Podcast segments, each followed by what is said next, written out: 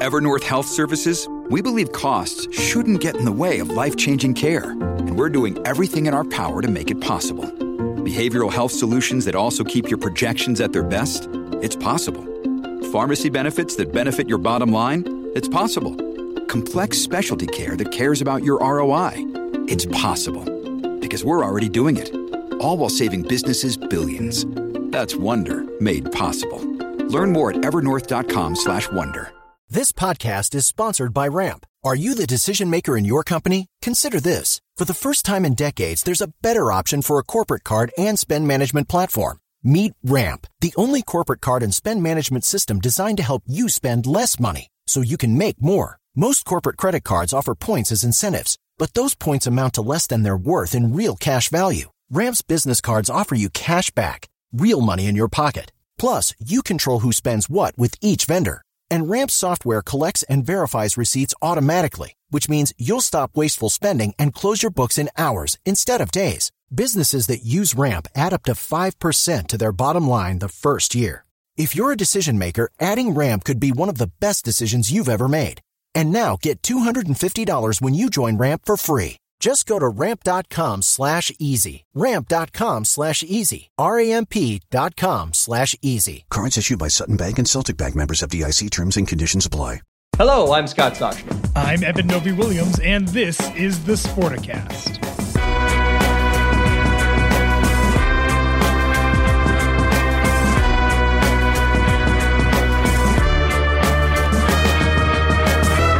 So, Super Bowl? To watch the whole thing? Were you a halftime? This is over. Third quarter. This is over. Where were you, Eben? I watched the entire thing. Um, and I did watched most of the ads as well. I feel like usually by the end of the game, I, have I've tuned out for large portions of it, but I, I watched pretty much the whole thing, including the halftime show. I'm dying to get your thoughts. Uh, I, I'd like him to have an E in his name, just like I'd like you not to have an underscore. Throws me off a little bit. Week underscore end. But let- you know, we're going to get to the ads in a minute. But I will say something right now about the halftime show in the Weeknd. It is the first time I have ever seen my 11 year old son want to watch it, dance, and sing. Now, how important is it to the NFL that an 11 year old was up dancing and singing? And when I started naming other people previous, I'm like, well, he may be the least famous person to ever do the halftime show. And then we went down the list. And, you know, my son was like, no, no, Weeknd is more famous than Prince. I'm like, no, I don't really think he is. But the kid liked it. That's pretty darn important for the NFL. Your son didn't get up for J Lo and Shakira last year. Didn't Even get up for for J Lo and Shakira. Did not get up for J Lo and Shakira, but really did enjoy the Weeknd. Knew almost all the songs. One of them said, "I didn't realize this was the Weeknd," but he liked the song. There you go. So among 11 year olds, uh, smash hit for the for the Weeknd. Yeah, as is, despite the loss, and this is kind of the take that Sportico took in its story. While Pat Mahomes took this one on the chin, literally and figuratively, um, he did nothing to damage his his status as sort of the cool, young, still player of the future that kids can relate to. My son was watching again. I always go with this sort of focus group of one with Jackson because I know he and his friends are saying the same thing every time they're texting or whatever it is they're doing back and forth. Uh, like when he was parallel to the ground in that Bobby Orr esque, and he how far did he chuck it? I don't know, forty yards. However, I don't I don't want to exaggerate. I don't know how far it was, but it was really far for a guy who had no body part on the ground, and it went off the receiver's face. I mean, only if he could have completed that play, even if in a losing effort, may have been the best play in Super Bowl history if he can actually make that catch. But watching Mahomes just run for his life the entire game, he was darn exciting. And and kids dig it. I mean, he is going to be, even though Tom Brady has seven and probably going to go for eight next year, uh, Mahomes is sort of the face that uh, of the young NFL. Man, kids like him. Scott, I've never seen a game end and have more highlights of incomplete passes shared than I did after this one. And and you're right, the, the amount that he had to move, some of the throws he made with with pressure, with his body contorted in different ways. Uh, and you're right, I, I do wonder if you know if that was a different quarterback who lost 31 to 9 in the Super Bowl if there would be you know even close to as much attention paid to the to the losing quarterback as there was on the other side of the ball you mentioned seven World Series or wow, World Series Super Bowl rings for Tom Brady more than any other single NFL franchise a number that got tossed around a lot uh, right after the game. What do we make of this? He's you know the goat gets used a lot. This is a seems to be a solidifying reputation, anchoring Super Bowl title for him. The first one he gets outside of New England. I don't care. I, I don't think he needed any of that to begin with. But seven of 10, seven in total is unbelievable, no matter where you're playing, who you're playing with. But it it does really show, and this game in particular, and I didn't know going in because you know I'm not really an X's and O's guy when it comes to any of these sports. But when they said pregame, and I did not know this, which is why I did not bet any money on this. I mean, someone like you who's in the know probably should have. But as soon as I heard that the two starting tackles for the Chiefs would not be playing in this game, I said, this will not be close. That There's a reason Michael Lewis wrote The Blind Side about the left tackle for a righty quarterback and the right tackle for a lefty quarterback because you ain't going to see it coming if your tackles cannot help. And not to discredit, but the, the guys who did play, but it was obvious from the get go and I wrote a column years ago. I don't even remember which Super Bowl it was, to tell you the truth, but it might have been the one New England and the Giants, or no, I, I really don't remember. But I remember saying all I needed to know about whether the Patriots at the time won or lost this game would be told in grass stains. Like if Tom Brady didn't have any grass stains on his uniform, I would have told you they won the game. That's how important it is. And I know we're getting a little X and O, but it doesn't hurt even in the business of sports to talk about these guys and how they go about their business. And Michael Lewis making tons of money for left tackles in the in the NFL because it all comes down to that. It's, it's salary cap management. Uh, you already have players in Tampa Bay saying, "Hey, if you need me to sacrifice some of my cash to bring this thing back so we can do it again," they're already doing that. It, Which happened is, in New England kind of league, for 15 yeah, years. just ex- absolutely. And I wouldn't be surprised if, if TB says the same thing. You know what? You need me to extend one, so it's a lesser cap hit this year. Let's go for it. Let's bring everybody back. But it, it really does emphasize the business side of football. You need to have those front guys, you need to have the backups, and how you allocate those dollars that really can make the difference as to whether or not you can win or lose and survive an injury shifting to off-field business for a second, but staying on Tom Brady, I wonder if one of the biggest winners here isn't TB12, the TB12 method, his his privately owned health wellness quasi science brand that he launched a number of years ago.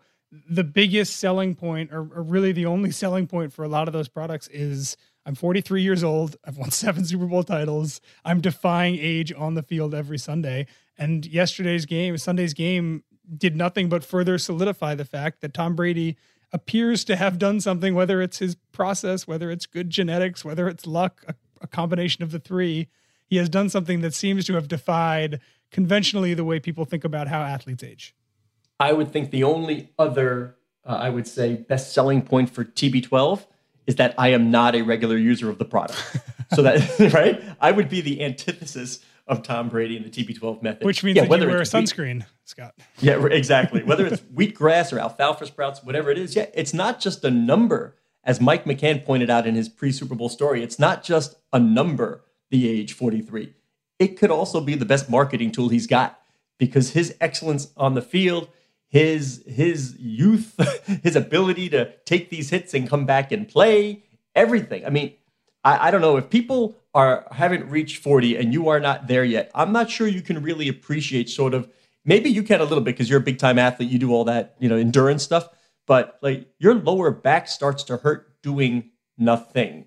You know, you get very tight in the hamstrings. It's a reason they say father time is undefeated. Mm. But boy, the biggest challenger we've seen so far has been Tom Brady. And I agree with you. Uh, people may just want to start sampling his lifestyle to see if whether it's just straight up genetics or if there's something they can do to sort of help them obviously not become a seven time Super Bowl winning quarterback, but get out of bed without groaning in the morning, a la me.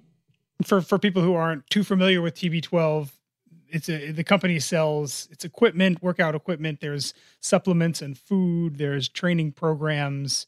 Tom Brady published a book about the method a number of years ago, which I've actually read almost all of. Scott, there's some, I there's knew some it. weird there's some weirdness in there. The drinking water so he doesn't need sunscreen is certainly a bizarre one. Another one that people focus a lot on his idea of pliable muscles that that he believes that when he gets hit by a tackler, he can mentally deflect the force of the hit from the place where he's being contacted throughout all of his bodies when they're in they're all of his muscles when they're pliable and that prevents it from getting concussions and things like that. So, so we're talking about that kind of level of, and I don't think there's been many clinical studies backing up a lot of the stuff in the book. Yeah, something tells me the, the FDA probably would not say that this stuff has been proven. Exactly. The, the two hundred dollar Under Armour pajamas, which get a lot of attention, you know, they're part of the TB12 method as well. But you know, for every year that he continues to defy age, I would imagine you know the TB12 T12 sales tick up a little bit. Well, there was that one hit late in the game where Mahomes got it high, low, left, right. Three guys converged mm. at once. Whatever Tom was taking that can help him deflect concussions and aches and pains and pliability of muscles, he needed a double a double heaping of scoop right there because oh, that that was one where I think everybody at home just went, "Oh my god!" Yeah, he earned his paycheck on that one. A lot of groans also in the advertising. What did you think of the ads? Well, I, I'm going to go again with my son, and I'm going with the fact that reaching a new generation and and Pepsi brought back the old star, the all stars, right? The, the I'm sorry, Anheuser Busch. No, who was it? The Bud Light All Stars, yeah. legends. Okay, Bud okay, Light. yeah, Bud Light, Bud Light, right, right, because right, they had the night. There we go. See, you can't even. This is the problem with Super Bowl ads. I can never remember the product in which it's for. I'll remember what happened in the commercial, but then I'm like, who's that for? So if I don't remember that, perhaps not as effective. But I did not anticipate. If you had told me at the start of the Super Bowl that I would be explaining to my son the concept of Beavis and Butthead Mm. Like he was like, "What is that? Who are they?" So of course we went right to YouTube, and I had to show him some things. And now, of course, he'll be screaming, you know, with his head over his shirt for for quite some time. But the one that I thought was really effective, not only the Reddit, but that was yep. not a national ad. That was sort of a regional target, big market ad. Extremely five effective, five ad. seconds, because it, yeah, five seconds, it, it, made people go and look up. Wait, what, what did I miss? Something? Was there something wrong? So it got the conversation going. Um, but the one that for me that stood out was the Verizon 5G commercial because it's centered on a topic that was so central to my son's life, but not me. Like I watched it and was like, okay, yeah, fine, I get it. But but Jackson actually looked at me afterward and he said, Dad, did you get that? Do you understand that commercial? Because it was about gamers complaining that they lost because they had latency. They didn't have a good connection. And I was like, yeah, Jackson, I get it. The gamer was blaming his bad internet connection because it wasn't. Oh, wow. Yeah, that's what it is because that happens all the time. When we're playing COD, Call of Duty, thank you, Cool Dad. When I'm playing COD and if somebody loses, they'll blame it like, oh, I was glitching or oh, I was, you know, whatever. He, he goes on and on. But he was so conversant about 5G and, and gaming and the technology it spoke to him. He really wanted to discuss it because it was pertinent to his life. And we keep saying the NFL has to find way to find new fans. So many of the advertisers went nostalgic, like old man me, like you're in the middle, but old man me. And I was like, oh, that's, you know, that, that really goes back a ways. I get it. Okay. But then they all of a sudden made something that was so pertinent to an 11 year old. I was like, good for you. And the NFL probably loved it too. I've got I've got three quick advertising thoughts. Go. One, there's Go. a lot of hard seltzer out there yeah. Every, everybody seems to be making a hard seltzer. Number two, every year, whoever's broadcasting the game holds a number of slots back for their own promotion. They're promoting their own shows. The value that CBS got from all of the Paramount Plus, particularly having a game at a time when you're launching and trying to get off the ground, your brand new streaming service that has prior shows, new shows, franchises, maybe sports in the future um, that seemed incredibly valuable. And it seemed like there was more of that. I don't know what the final numbers were for CBS, how close they were to sold out, if they were sold out. But we're talking, you know, maybe e- easily a $100 million worth of ad space there that CBS held this year to promote shows and, and Paramount Plus, particularly. And then the third, which just kind of caught me, it made me a little uneasy, the NFL Inspire Change ad. I don't know if you caught that, you know, where the NFL was touting the, the $250 million they've donated to fight systemic racism, which is a lot of money and should not be should not be diminished. But the use of players kneeling during national anthems, you know, ju- just a few yeah. years after what happened with with Colin Kaepernick, the first to kneel, you know, never played in the NFL again. Um, that, that that felt a little uh, a little bit much for me, and I was honestly surprised that the NFL would would air that ad with with players kneeling directly in it. Well, you know, it felt a little too much for me, and I didn't really. I wonder about the effectiveness, and that was Springsteen and Jeep. Mm. Sort of this: we need to meet in the middle, common ground. After what happened at the Capitol, I just don't know. Are things so polarized? Does Bruce Springsteen pulling up in a Jeep and say we have to come together? I mean, that just doesn't seem doable to me. I, I like, feel like that it, ad happens every year. It's a different car company and, and it's a different actor or celebrity voiceover.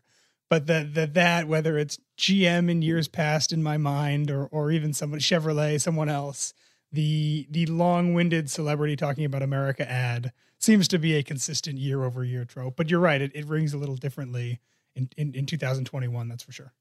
Yeah, I read something apparently like Jeep has been trying to chase down Bruce to do that for a decade and he finally uh, agreed to do it. Maybe he thought like I have to do my part to try and heal or bring together, but hmm. I, I, just in such a polarized uh, moment, I, I, just wondered, you know, does this reach anybody, and, and, do I want to buy a Jeep because of it? That's that just just my two cents. Uh, by the way, did you try and bet any money?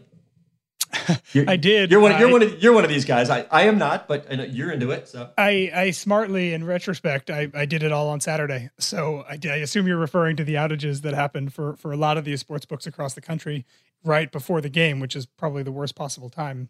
Yeah, why would you wait though, right? If you're going to put like you're expecting the line, it's not like somebody's going to drop a five million dollar bet to move the line a half a point. You're not buying. Like, if why wait? Uh, yeah, I think the. I mean, I'll geek out here for a second. I think in the in the two weeks running up to the game, you get the sharps that bet immediately, particularly on the props. They bet immediately as soon as they come out, and then the public slowly starts betting, and the public bets a lot right running up to it. So I think if you really feel like you have an edge, particularly if your edge is going to go against what the public is doing, you want to bet it literally a second before kickoff because that's the moment at which the, the biggest amount of, of square public money has hit things like the Mahomes passing over or the Tyreek Hill receiving over and things like that. Um, yeah, on our on our call this morning, people were talking about well, it was a provider. It wasn't DraftKings. It wasn't FanDuel. It was one of their providers that they share. And I chimed in with what everybody knows in business: fans don't care. I logged into DraftKings. I couldn't place a bet. I logged into FanDuel. I couldn't place a bet. That is where they're going to point the finger. Obviously, they are not going to be pleased with the provider. No, of course, and it, it you know there's a there's a few number of um, to get technical for a second, there's a few number of sports books that operating, you know, worldwide, but here in the U.S. that have own their own tech stack. It's PointsBet being one of them. You didn't hear anything about PointsBet having trouble yesterday. One of the advantages to being a company that owns all of its own tech is that you're not reliant on somebody else if something goes wrong. DraftKings, when it went public last year, part of that was a business combination with a company called SB Tech. And at some point, DraftKings is going to merge its data and get onto SB Tech. So it again owns all of its own tech stack. It's not there right now. And uh, you're right, Kambi, which is their backend provider now, also provides for Bet Rivers, also provides for Barstool, Penn National. Those are all sports books that had trouble leading up to the game. It, it, it sounds like it was a backend provider issue. But when you hear, and, and I've been guilty of this too, I sometimes hear these companies talk about, you know, owning their own tech. And, you know, I'll admit it, sometimes I roll my eyes, but this seems like a good example of one of those times when, when you realize, oh, that, that actually matters because at a time, you know, maybe the most important three hours for for your sports book in a given year, you know, one provider ended up knocking down a number of competitors. Is this enough to test brand loyalty or elasticity? Because if I couldn't place my bet on, I, am not going to pick on any one of them, but if I couldn't place my bet on platform A, did I immediately pivot to platform B and platform C because I have them downloaded on my phone? Or if I found that one that I that's the one I use, do I just go with that? I, mean, I don't know the answer but you're probably more uh, apt to know whether or not folks have three, four, five downloaded on their phone or just go with the major brand that they're comfortable. It's a good question. Another one that I was laughing at yesterday. So you, you know I live on Upper Manhattan, right near the George Washington Bridge. Yeah, you, you got to go across I the bridge. I can walk across the bridge and, and place bets when I enter New Jersey about halfway over the, the walkway. Because it snowed yesterday, the walkway was shut the entire day. And I oh, wonder oh if there are a lot of people in northern Manhattan who were expecting to wake up on Sunday – walk across the bridge, open their phone, place some bets, and then walk back. Uh, that didn't get to do that because because the walkway was closed. So something I chuckled about in the morning when I woke up, saw the snow, and realized that oh, there's there's going to be no you know free entry into New Jersey up here just to uh, just to open your apps. Not the only problems with uh, sports betting. We uh, had a little stream problem on CBS. I mean, these these are themes we're talking about now. Big time future revenue drivers now. Streaming, of course, pales in comparison to the audience that will be delivered on linear TV. We'll talk about that in a second, or rather, we won't. Um, but yeah, CBS, you know, the stream also had problems. Um, Emily Caron, uh, one of our reporters, said she was watching at the start of the game. They're like two minutes behind. Yeah, I mean that you can't you can't have that, right? It, it, it feels like deja vu here, Scott, because we talk almost every time about you know the, the the streaming capacities. And granted, the Super Bowl probably the biggest live streaming event of the year. I don't we don't have the numbers yet. Unfortunately, we're recording before they're released. What are we thinking? Four million, five million people probably trying to get yeah, that's about stream right. on C- yeah. CBS All Access or something, probably right around there. That's a lot. That's a lot of people, of course, for a stream. But you know, as we talk about other sports, maybe giving even the NFL giving an exclusive window to some of these providers, you can't have it if the tech is going to be two minutes behind. You can't. That that's enough that you're on social media you're seeing touchdowns and interceptions and turnovers before they happen because you're opening your phone, you have friends texting you, "Oh my god, I can't believe that happened," and you're looking at a commercial because the drive hasn't started yet. Uh, yeah, that two minutes is is way too long a time, and and this is something that, as you know, every sports league is looking at as they consider whether it's time to give more exclusive content or, and, and live rights to provide to, to digital providers or whether to stay on the the cable and the network TV bundle paging Amazon. you know, if you're gonna, you know, if you're gonna stream it, it's it's got to work. So many resources being devoted to the out of home measurement and that that streaming and bars and restaurants. Obviously, that wasn't the big number this year because of COVID, but this total audience measurement is what everybody's speaking about. And if you take a big ding on the digital, you're losing, you know, several million viewers at some point, and, that certainly makes a, a big difference. A uh, little business of the NFL, you know, Super Bowl ends, and we hear uh, about an investment from 32 Equity, sort of the uh, the venture arm of the NFL, Eben, and they're going health and safety. Yeah, the, the NFL uh, 32 Equity has invested in Clear, the company that you know a lot of people have probably used without even knowing when they're getting on airplanes or when they're going into stadiums. Uh, to to kind of broaden the point, NFL 32 Equity, it's it's a private venture arm seeded by NFL teams back in 2013. They added another set of money a few years ago. So there's about 96 million in capital there, Scott, and and slowly building a pretty viable investment arm in and of itself. The NFL is. Yeah, well, the thesis is simple. You can always go and buy the services you need from these tech companies or what it might be, or you can invest some seed money at the start and own a piece of a business that you believe will, in some way in the future, help your core product, which is, of course, now stadium operations, broadcast, tech, uh, streaming. So the NFL has taken that approach with Clear. Uh, works with a ton of teams across the, spo- the pro sports landscape. We had uh, one of their executives on, Jerome Pickett, in our live event not long ago, and he talked about the health pass. In essence, on your phone, you tie your ticketing to your health and safety pass.